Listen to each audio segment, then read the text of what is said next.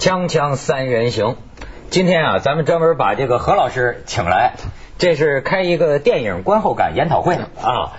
有个电影已经成了这个现象了，对吧？何老师也看了，徐老师也看了，我看了很多文字，在香港要到10月1号国庆节才上，所以我只是看到，但是我觉得宣传攻势铺天盖地啊。虽然我没看这个电影啊，我在不同电视台上看到的这一点一点片段，我觉得都够半部电影了。哎，你看现在这个一片红啊，这三联生活周刊做了一本，好家伙，建国大业，哎，怎么这么火？这电影究竟怎么样？你们两位先谈谈直觉。我觉得这个电影啊，如果我给他评的话，我觉得就是一个群英会。所谓群英会，就是剧情是群英会嘛，这么多你看这个45年到49年。对我们这一代来说是耳熟能详的这些人物，全在电影里出现了。另一个群英会呢，就对演员的群英会啊，明星170多个啊。OK， 你想得出来的明星，很多的上头都能找到。这两者我觉得其实是空前的。我不敢说是不是绝后的，但是空前的，从来没有过吧？中国电影以后还会有模仿，但是总是什么事情，第一个是天才嘛，以后就渐渐变成庸才蠢才了嘛。然后我就在想，好莱坞能不能拍出这样的电影？就是拍，比如说。再拍一部一个国家的诞生啊，就好莱坞早年有个这样的片子，就讲美国立国的。他有没有可能，比方说，在他美国立国300周年的时候，他把好莱坞你能想到的所有的明星都集中起来拍一部？这玩意儿需要2条。美国人这玩意儿需要2条，一条你比如说是斯皮尔伯格是吧？这人缘能不能比得上韩三平？就是美国人讲不讲究这种？多年前都帮过你的忙是吧？这个时候就凭着这个人缘就来帮忙。再一点就是好莱坞影星的这爱国主义能不能到达这种全部不收片酬给你参加这个美国建国大业的？关键美国没有一个像中影集团这样又官方又商业的机构，所以韩三平这个跟斯皮尔伯格不是一回事情，没法比，不可比。但是咱们可以看看照片，这几天大家都在说比，这个导演哥也给我们看看，你们看了可能挺亲切。这是杜月笙，哎，其实我觉得冯小刚是个当演员的材料，而且他演属于适合演一些特型人物。实际的杜月笙戏，对不对？对，你的电影中的这个杜月笙呢，就显得比较匪气，不是哪个匪气，冯小刚本行是吧？再看下边，功夫里边发展过来的，这个。许晴啊，这个是我觉得比较跟历史人物最像，气质上最接近。听他们，而且那段戏也是很感动的，就是那段戏。那再看下边，唐国强、毛泽东，越看越像哈。早年间不像，自打演了之后，好像他越长越随着长。觉得气质上是还比较接近的。不知道为什么这个头发长在毛泽东头上呢？你一点都不觉得，可是长在唐国强头上呢，你就觉得好像硬装上去的。我跟你讲，整个这个戏里边最出色的一个人，一个明星，是谁啊？我不知道你是怎么感受，我最感动的一个瞬间，就是最后当历史片里边的毛泽东出现，毛泽东的醉态，首次就是毛泽东的自己的形状。行，咱们再看看下边，哎。陈凯歌这个像，我感觉啊，这个最近他们得了什么最佳导演奖，也是冯小刚和那个陈凯歌嘛。我觉得这俩导演呢，他演戏啊不用带表情的，他这个我觉得他们的脸是不是特别有戏剧感，还是造型能力？陈凯歌和这个冯小刚演过几次戏啊，我都觉得他面无表情，就像戏里的人，因为他挺奇怪，因为他导演他会挑角色。他一下就找到了哪一个是适合他进去的这个角色。还有一张，咱们导演说再看是谁。这个重要了。他们说呀，这个张国立是神似，虽然脸上有点肉，但是比较来比较去啊，还是觉得他有点神似。太善良了。对，我不知道你觉得怎么样？我觉得讲的多面性还是表现的不够。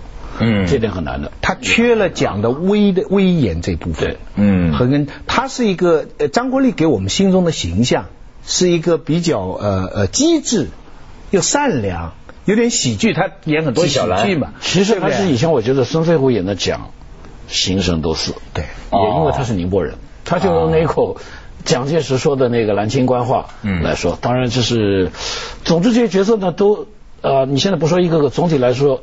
我算可以了，及格。陈道明演蒋介石也演得好了啊，他长征里边啊，他你们这啥意思？是挑人张国立演的不好？不，张国立这个不怪他，因为他自己的气质是什么气质，所以他演出来的蒋介石是善良有余，威严不足，就是说跟我们印象中的力，这很难苛求啊，因为张国立又没片酬，又那么努力，你咱不是说不明的啊，有威严的一面，而且还有阴险的一面，对啊，那么这两方面可能都很难把握，都很难把握这个气质，但是他又不是一个只是威严和只是这个阴险的人，对，他是我说他是比较多。你讲讲是，你看在照片上他还好像很正的一面，但实际上知道他的人都觉得他不学有术。他权术是非常高的，可是他那个形象上那个总裁那个校长，他常常要扮演校长这个角色，而当他的学生们这些将军叫他校长的时候，这时候他这个形象是一个不完全是军阀的形象。你比方说电影里边有一个细节，把那个张国立演的说最后要不要炸北京，说如果去的话，飞行员就会全部死掉，不能回来。结果那个，我总觉得不是蒋介石，而是张国立想了一想以后说，那就算了，不炸了吧。好像何老师还注意到，何老师考证说有一句台词啊，据你考证，蒋介石没说过，但是这句话很关键，也有很多人点出来，就说这个蒋介石说反腐败怎么样，亡党还是亡国那话怎么说？不是戏里面就是有一段嘛，就是蒋经国。啊，蒋经国当然那个演员那陈坤不像，蒋经国没那么漂亮，比蒋经国漂亮多了。但是说演得好啊，演得好不好？可能我觉得也还这个火候上有距离。他就是蒋经国身上那种在苏联待了十几年，那种在那种大清洗的环境里出来的，就是同样跟他老子很像的，就是那种阴险的那一面表现得不够。但是呢，这样一个带有点阴险色彩的这么一个。青年军啊，首领到上海打虎，失败了，这个大家都知道的。那么这个之后呢，蒋就是蒋父子他们有一段对话，讲说腐败反要亡党，不反要亡国。但是我看的所有的蒋介石传记里面，从来没有见过蒋讲过这句话啊。那这句话现在好像也传得很广。那么由蒋来说呢，逻辑上是对的，因为蒋不敢反腐败嘛。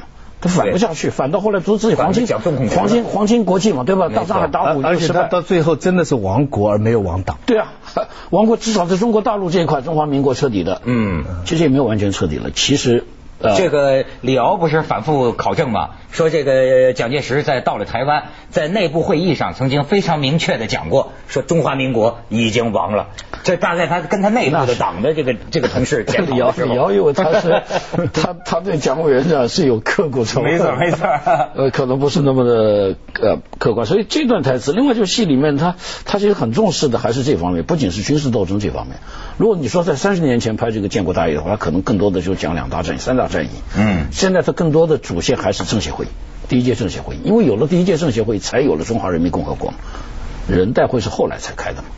所以他这一段的这个营造呢，我想一方面是历史事实确实如此，另一方面呢，我在想的就是一个是他们好像这个电影的这个主创者们，他们很希望80后能够接受这个电影，对吧？那么这是一个方面，一个我是在想香港人怎么看这个电影，还有台湾人，这个电影可能不会在台湾放，但是以某种形式进入台湾，这是很自然的事情。他们比方说里边美化蒋经国的这些片段呢，其实也有一点跟马英九跟现在的国民党搞好关系的这一层意思。它里边蒋经国是变成一个正面形象了，对不对？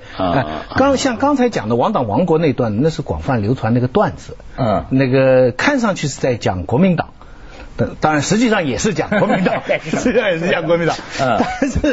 你要把这个戏从头，假如你就当它是历史来看的话，你就会发现国民党之所以败，共产党之所以胜，它里面着重的不是军事，但它突出了3个原因。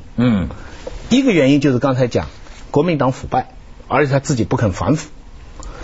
第二个原因是国民党不肯团结知识分子，共产党是真的真心实意跟政协的各种知识分子合作，里边出现了罗荣基啊、张伯钧啊这些人，他基本上你跟这些人好，革命就会成功，反之就有问题。但是对像胡适这些人，他就完全没有出现，完全没有琢磨啊，他完全没琢磨，反正不团结的，梁漱溟有出现，对不对？第3个就是国民党里边内斗。共产党那边一片团结，反腐，团结知识分子跟内斗，这个变成了这个胜败的关键。徐老师，要我的影评是还有一条，第四点是什么呢？共产党会开会。国民党不会开会，你详情如何的？我广告之后我跟你说。锵锵三人行，广告之后见。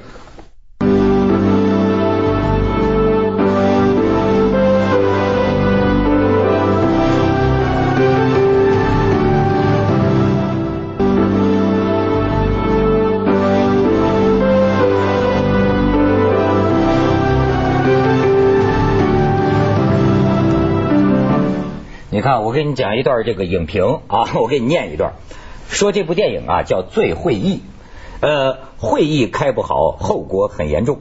一部电影说出这样的道理不难，难就难在要说的有道理。韩三平做到了，他说的甚至不是道理，而是哲理。为什么蓝营实力强大，最后却惨败在红营手上？影片通过一系列细节对比，非常雄辩地告诉我们，对会议的态度不同，决定了成败。你看，蓝营他不是不开会，他们也开会，但都是坏会议，采用投票制，大家发言不踊跃，场面冷冷清清。红营就共产党这边就不同了，他们采取举手制，热热闹闹争先发言，这是好会议。张国立性格不好，整天沉默寡言，愁眉苦脸，喜欢谈心散步而不是开会。儿子陈坤也是这样，爱搞私访，开家庭小会。但是反观这个红营这边，他们形式搞得非常活泼，会前专门有人抓拍，会后一定合影留念，有时候开完会还会唱 K， 几个大男人喝完酒抱在一起大唱国际歌，场面十分感人。说跟张国立相比，唐国强的性格真是太开朗了，完全是开会型的，谈笑风生，嘻嘻哈哈，他真是开会迷啊。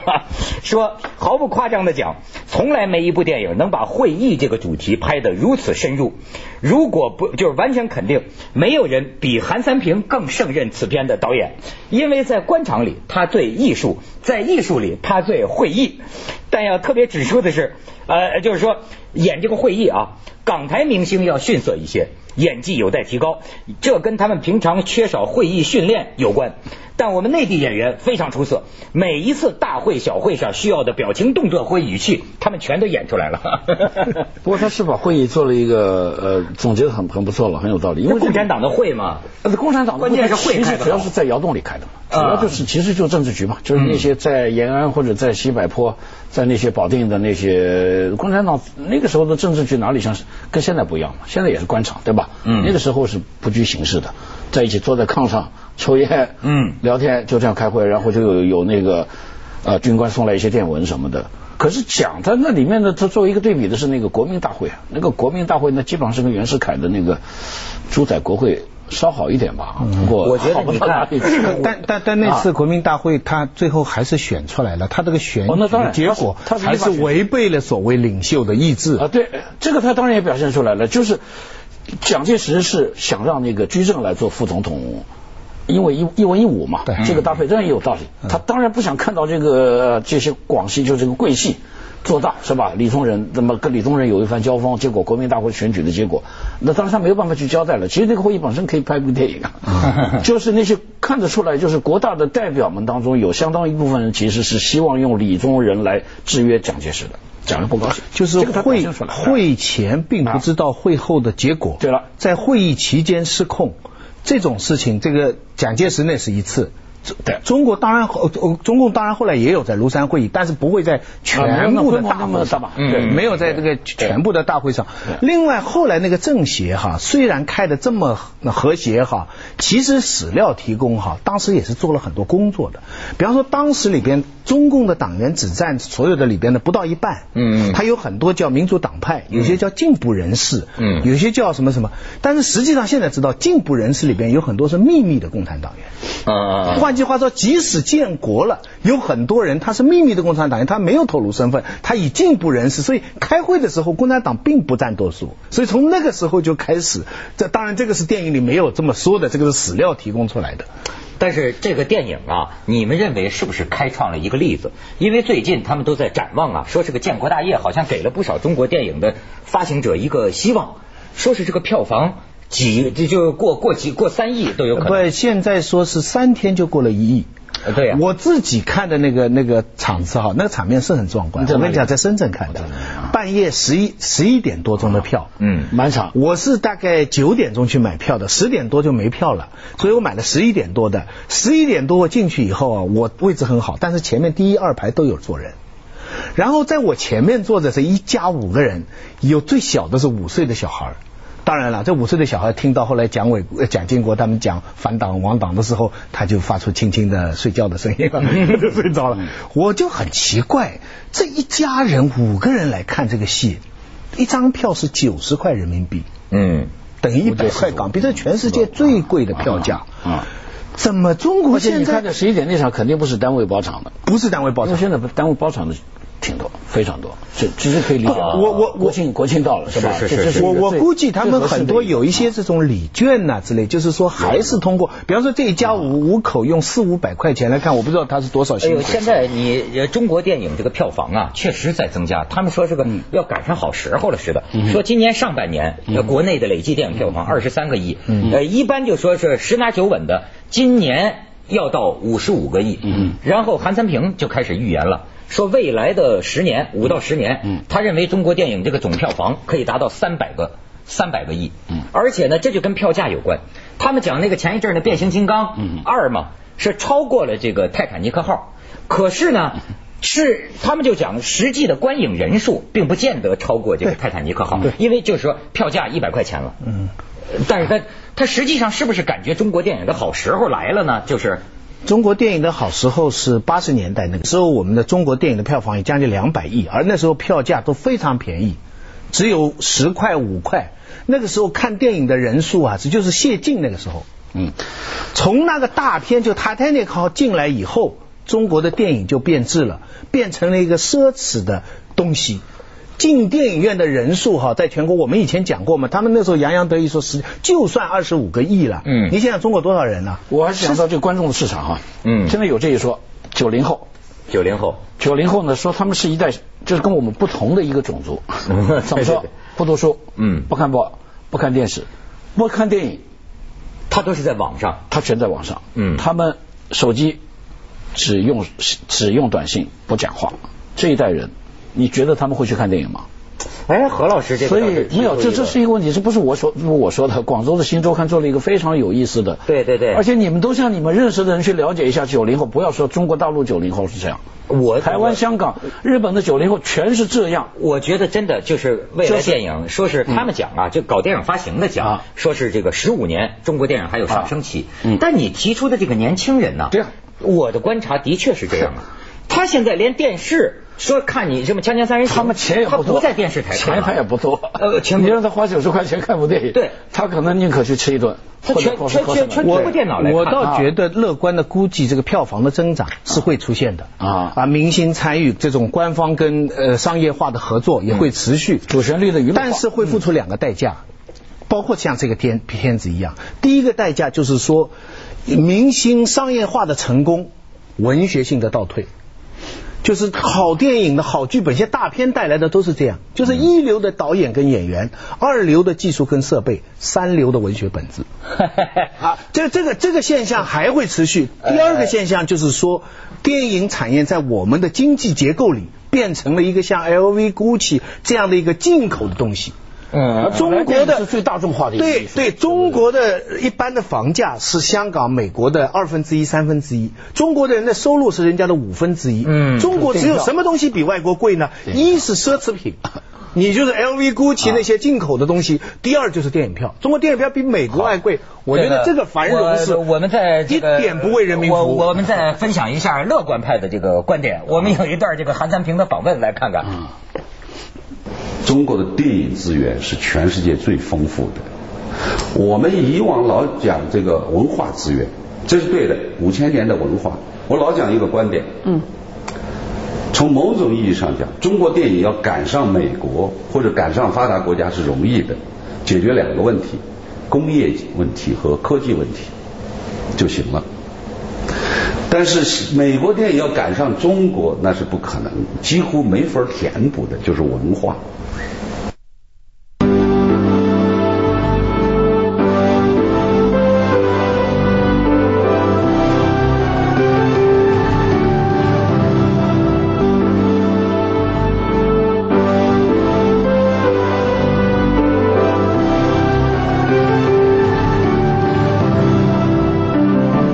我怎么感觉对这个韩三平老兄的见解，你们两位有点迟疑呢？哦，我这样吧，就我们就说这部电影，就从这个建国大业说起的话，假如用这个中国的历史资源、文化资源，那我觉得确实是丰富的，看你怎么拍，你愿意不愿意拍。我前些时候忽然我突发奇想，我在想，如果我是电影导演，我拍一部大清帝国的形成，我讲康熙、讲乾隆，他们怎么收拾准噶尔，怎么征这个出兵中亚，怎么跟俄罗斯崛起的同时。